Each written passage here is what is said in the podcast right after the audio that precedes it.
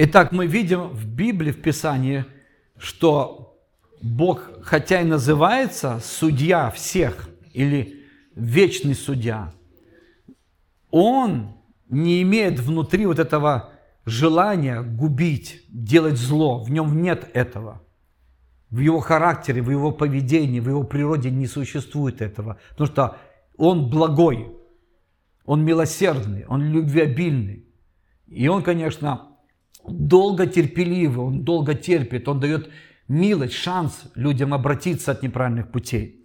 Смотрите, все-таки как суды происходят, и, или как суд строится, или как суд будет проявляться, и как люди э, судимы, почему они судимы.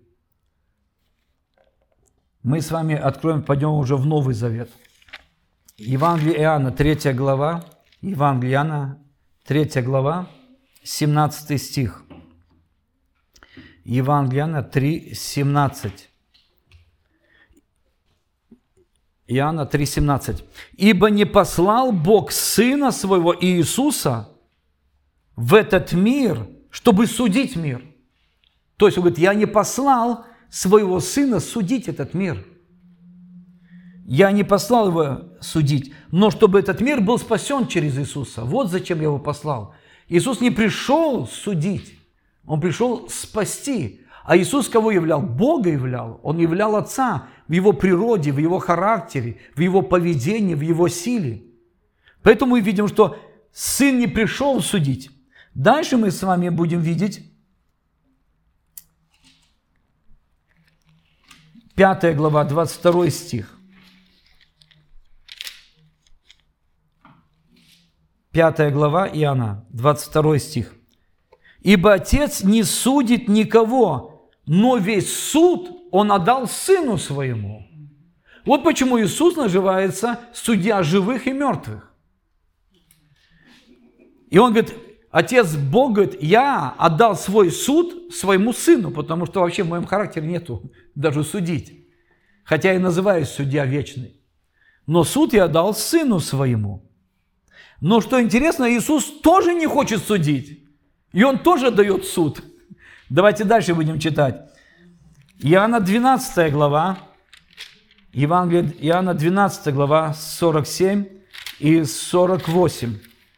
12 глава, 47 и 48. Евангелие Иоанна 12, 47. «И если кто услышит мои слова и не поверит моим словам, я не буду судить его, я не сужу. Ибо я пришел не судить этот мир, но спасти этот мир. Отвергающий меня и не принимающий слов моих имеет уже судью себе, это слово. Слово, которое я говорил, это слово будет судить его в последний день. Получается, Отец, хотя является и верховным, главным, вечной судьей, он отдает суд сыну.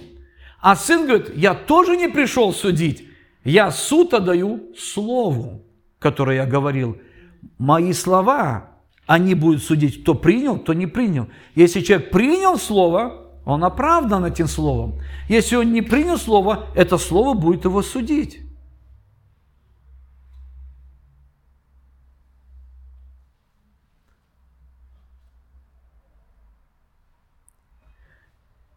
Итак, теперь мы с вами посмотрим принципы Божьего суда. На чем строится принцип Божьего суда? Первое. Я назову четыре принципа Божьего суда четыре принципа Божьего суда. Пойдем с вами в Римлянам. Самое лучшее это Римлянам читать, потому что апостол Павел, он в Римлянам, на самом деле, в первых главах, до седьмой главы где-то, до восьмой, если более правильно, он рассказал в этих главах просто Евангелие. Он рассказывает, как пришла праведность, что такое праведность Божья. Дальше он говорит, о вере через праведность, он затрагивает проблему греха и тоже о суде говорит. А Дух Святой, который пришел на эту землю, он что делает? Он этот мир, не сказано верующих, а мир, то есть неверующих людей, которые в миру, которые не приняли Господа, Он обличает, то есть говорит им о праведности, о грехе и о суде. То же самое вот в Евангелии, не в Евангелии, а в послании к римлянам апостол Павел как раз разложил работу Духа Святого. Он разложил, что такое праведность, что такое грех и что такое суд. Теперь мы посмотрим римлянам вторую главу. Римлянам вторая глава. Итак, первый принцип. Как происходит суд? Принцип суда Божьего. Римлянам вторая глава, первый и второй стихи. Итак, неизвинителен, то есть ты не оправдан человек, который судит другого человека. Неизвинителен ты, всякий человек, судящий другого. Ибо тем же судом, каким ты судишь другого, ты осуждаешь себя.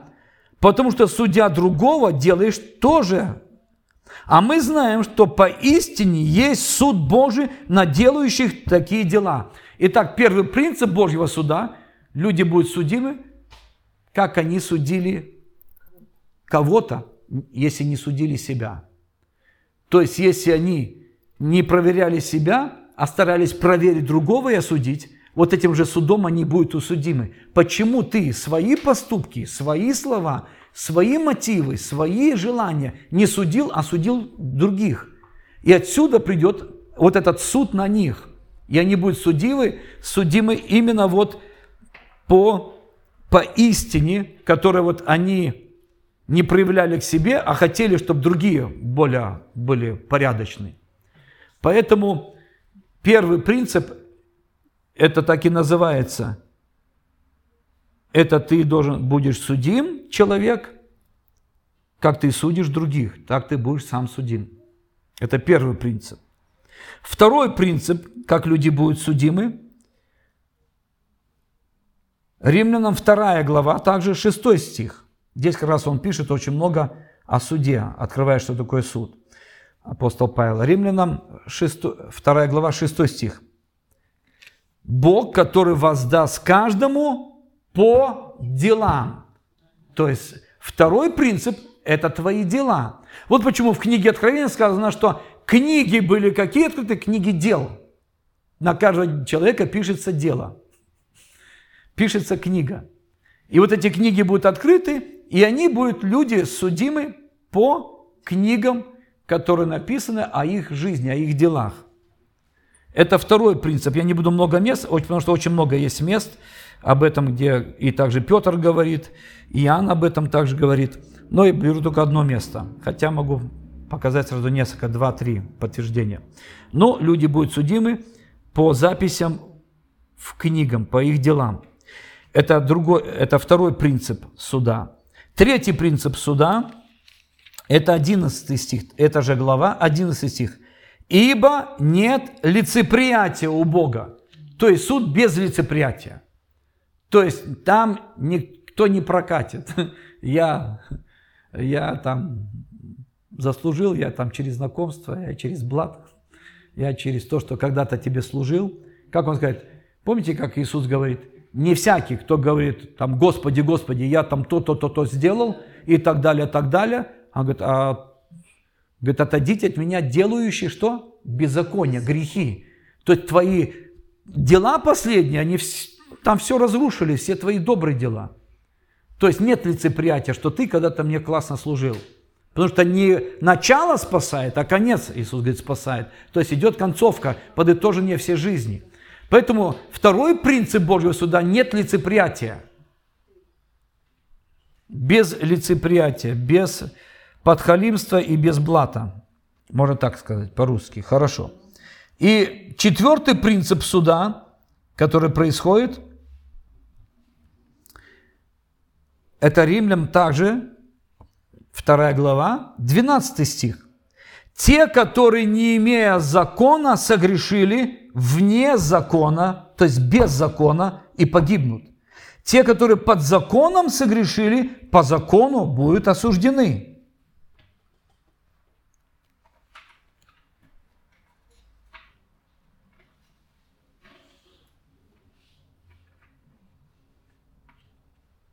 Хорошо. Отсюда мы с вами видим, что четвертый принцип суда – это будет он на том, как человек насколько знал о моральных ценностях, знал о моральной чистой жизни и поступал.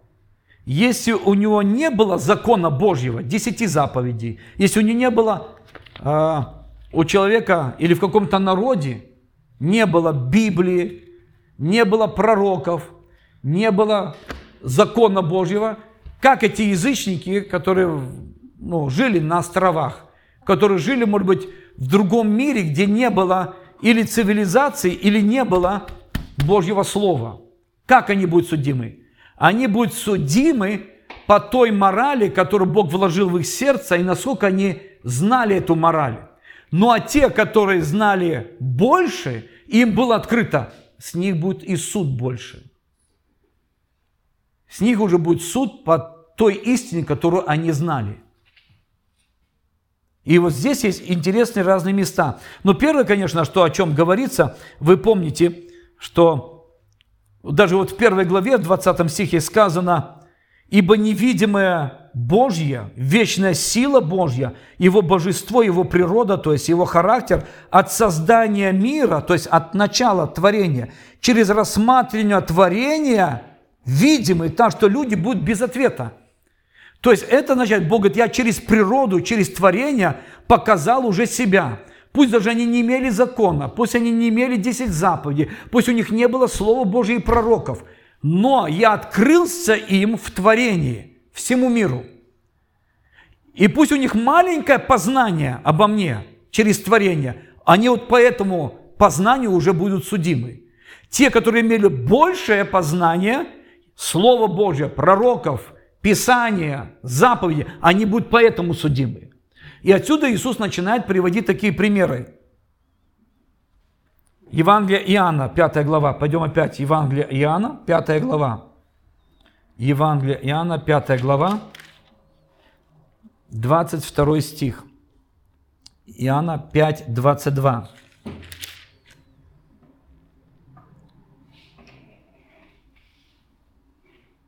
Нет, я это читал уже. Это не туда я иду. Извиняюсь, Матфея. Извиняюсь, я, не, я посмотрел не туда. Зачеркните, напишите Матфея, 11 глава. Евангелие Матфея, 11 глава. Матфея 11, 20 до 24 стиха. Матфея 11, 20, 24. Хорошо.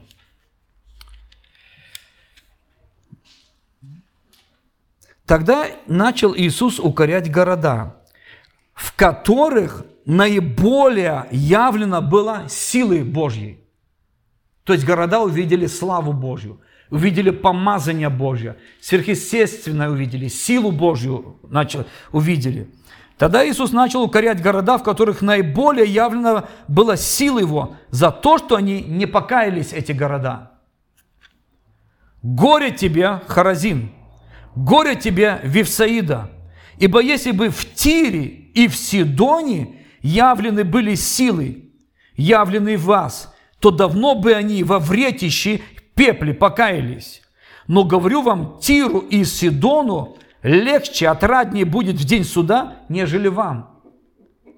И ты, Капернаум, до неба вознесшийся, до ада не свергнешься. Ибо если ты, если бы в Содоме явлены бы силы, чудеса, явленные в тебе, то содомляне остались бы до этого дня живы. Но говорю вам, что земле Содомской легче будет в день суда, чем тебе, Капернаум. Вообще город Капернаум – это был город Иисуса, то есть в его служении. Он вырос, да, в Назарете – но после крещения Иоаннова он где поселился? Он поселился в Капернауме. Больше всего всех служений это было в нем. И Капернаум выделялся из этих всех городов, вот этих вот, можно сказать так, приморских, ну, вокруг этого Галилейского моря, ну, Тивериадское озеро, неважно, как оно называется. Там был Вифсаида, был Капернаум. То есть эти вот все были не только какие-то рыбацкие поселки. Там на самом деле вы увидите, что в Капернауме был сотник, Если там есть сотник римский, это значит сотня римских солдат. Это означает, это город не маленький. И он говорит, ты до неба поднялся. То есть, если мы поедем с вами в Израиль и придем в Капернум, там одни разрушения. Но видно, что был город не маленький. Но там одни просто... Его нету, Капернаум, на самом деле сейчас. А он говорит, ты будешь разрушен. Ты до ада не спадешь. Потому что если бы в Содоме было столько чудес, как в тебе, в Капернауме, Содом бы покаялся, остался бы живым. Но ты видел чудеса, Капернаум, и ты отверг их. Поэтому, если вы читаете Евангелие, вы увидите больше всего чудес и явлено силы Божьей. Это был Капернаум. Ну и рядом города Вифсаида, а, также Харазин, это все рядом эти города. И он говорит, так как вам было дано больше познания, больше откровения, вы, во-первых, Слово Божье имели, вы имели закон, вы имели пророков, вы имели Писания, и вы имели Христа живого. И вы имели силу Божию, которая являлась в воскрешении мертвых, в исцелении парализона, в исцелении там этого самого слуги э, сотника. Вы видели столько чудес, и вы не поверили мне, что это я. То есть отсюда Иисус говорит, что четвертый, как раз мы разбираем принцип суда, это будет как раз именно по той морали, который, морали света или откровения закона, которые люди имели. Кто-то имел меньше, значит, они будут именно вот отсюда судимы. Но кто имел больше познания и больше откровения, больше света Божьего, и отвергли, они будут вот именно по этому стандарту судимы. еще один пример, и на этом мы закончим. Лука, 12 глава. То есть суд не будет ко всем одинаковый. Будет засчитываться та же, вот по этому четвертому принципу суда, это насколько ты имел познание о Боге и как ты его исполнял. И отсюда будет как раз происходить суд. Лука, 12 глава. Это очень похоже, также он говорит – как и здесь, 12.48. Лука 12, 48.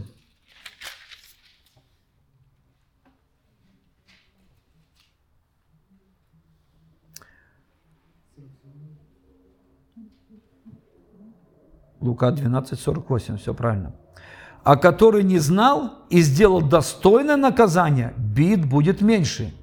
И от всякого, кому дано много, много и спросится, потребуется. А кому мало было открыто, верено, с того меньше известия. А, надо прочитать весь стих. Так, а который не знал и сделал достойно наказания, бит будет меньше. От всякого, кому дано много, много и потребуется, и кому много верено, с того больше взыщут. Здесь как раз Иисус подтверждает, кому сколько открыто, тот по этим меркам, по этому принципу будет и судим. Итак, мы с вами видим, мы с вами видим четыре принципа суда Божьего. Это первое, это как мы, люди, судили сами себя, судили ли они себя, или только других судили. Второй принцип это будет уже по делам, которые они делали, тайным и открытым делам. Следующее, нелицеприятно, будет, будут выявлены мотивы сердца, что там происходило. Это третье. И четвертое, из познания истины, насколько они знали, исполняли, не исполняли. Мало знали, мало спрашивается. Много знали, не исполняли? Много спрашивается. Тогда стоит вопрос, зачем много знать? Лучше меньше знать, меньше бит буду. Но хорошо. Да нет, конечно, чем больше мы знаем, тем больше растем, меньше глупостей делаем. Дети больше делают глупости, взрослые могут вообще делать, не делать глупости и правильно поступать. Поэтому все равно надо больше знать и расти. Это дает больше, а, больше свободы, больше жизни во свете, больше жизни по духу и больше в свободе от греха. Чем больше мы познаем Бога, больше и больше Он проявляется в нас, и мы в Нем. Хорошо, и э, давайте я все-таки закончу, но мы пройдем с вами следующее, мы возьмем с вами э, три фазы суда, то есть три уровня суда. Это будет, ладно, это мы возьмем завтра. И пройдем три фазы суда. И отсюда мы увидим, как вообще произойдет весь этот суд. Будьте благословенны.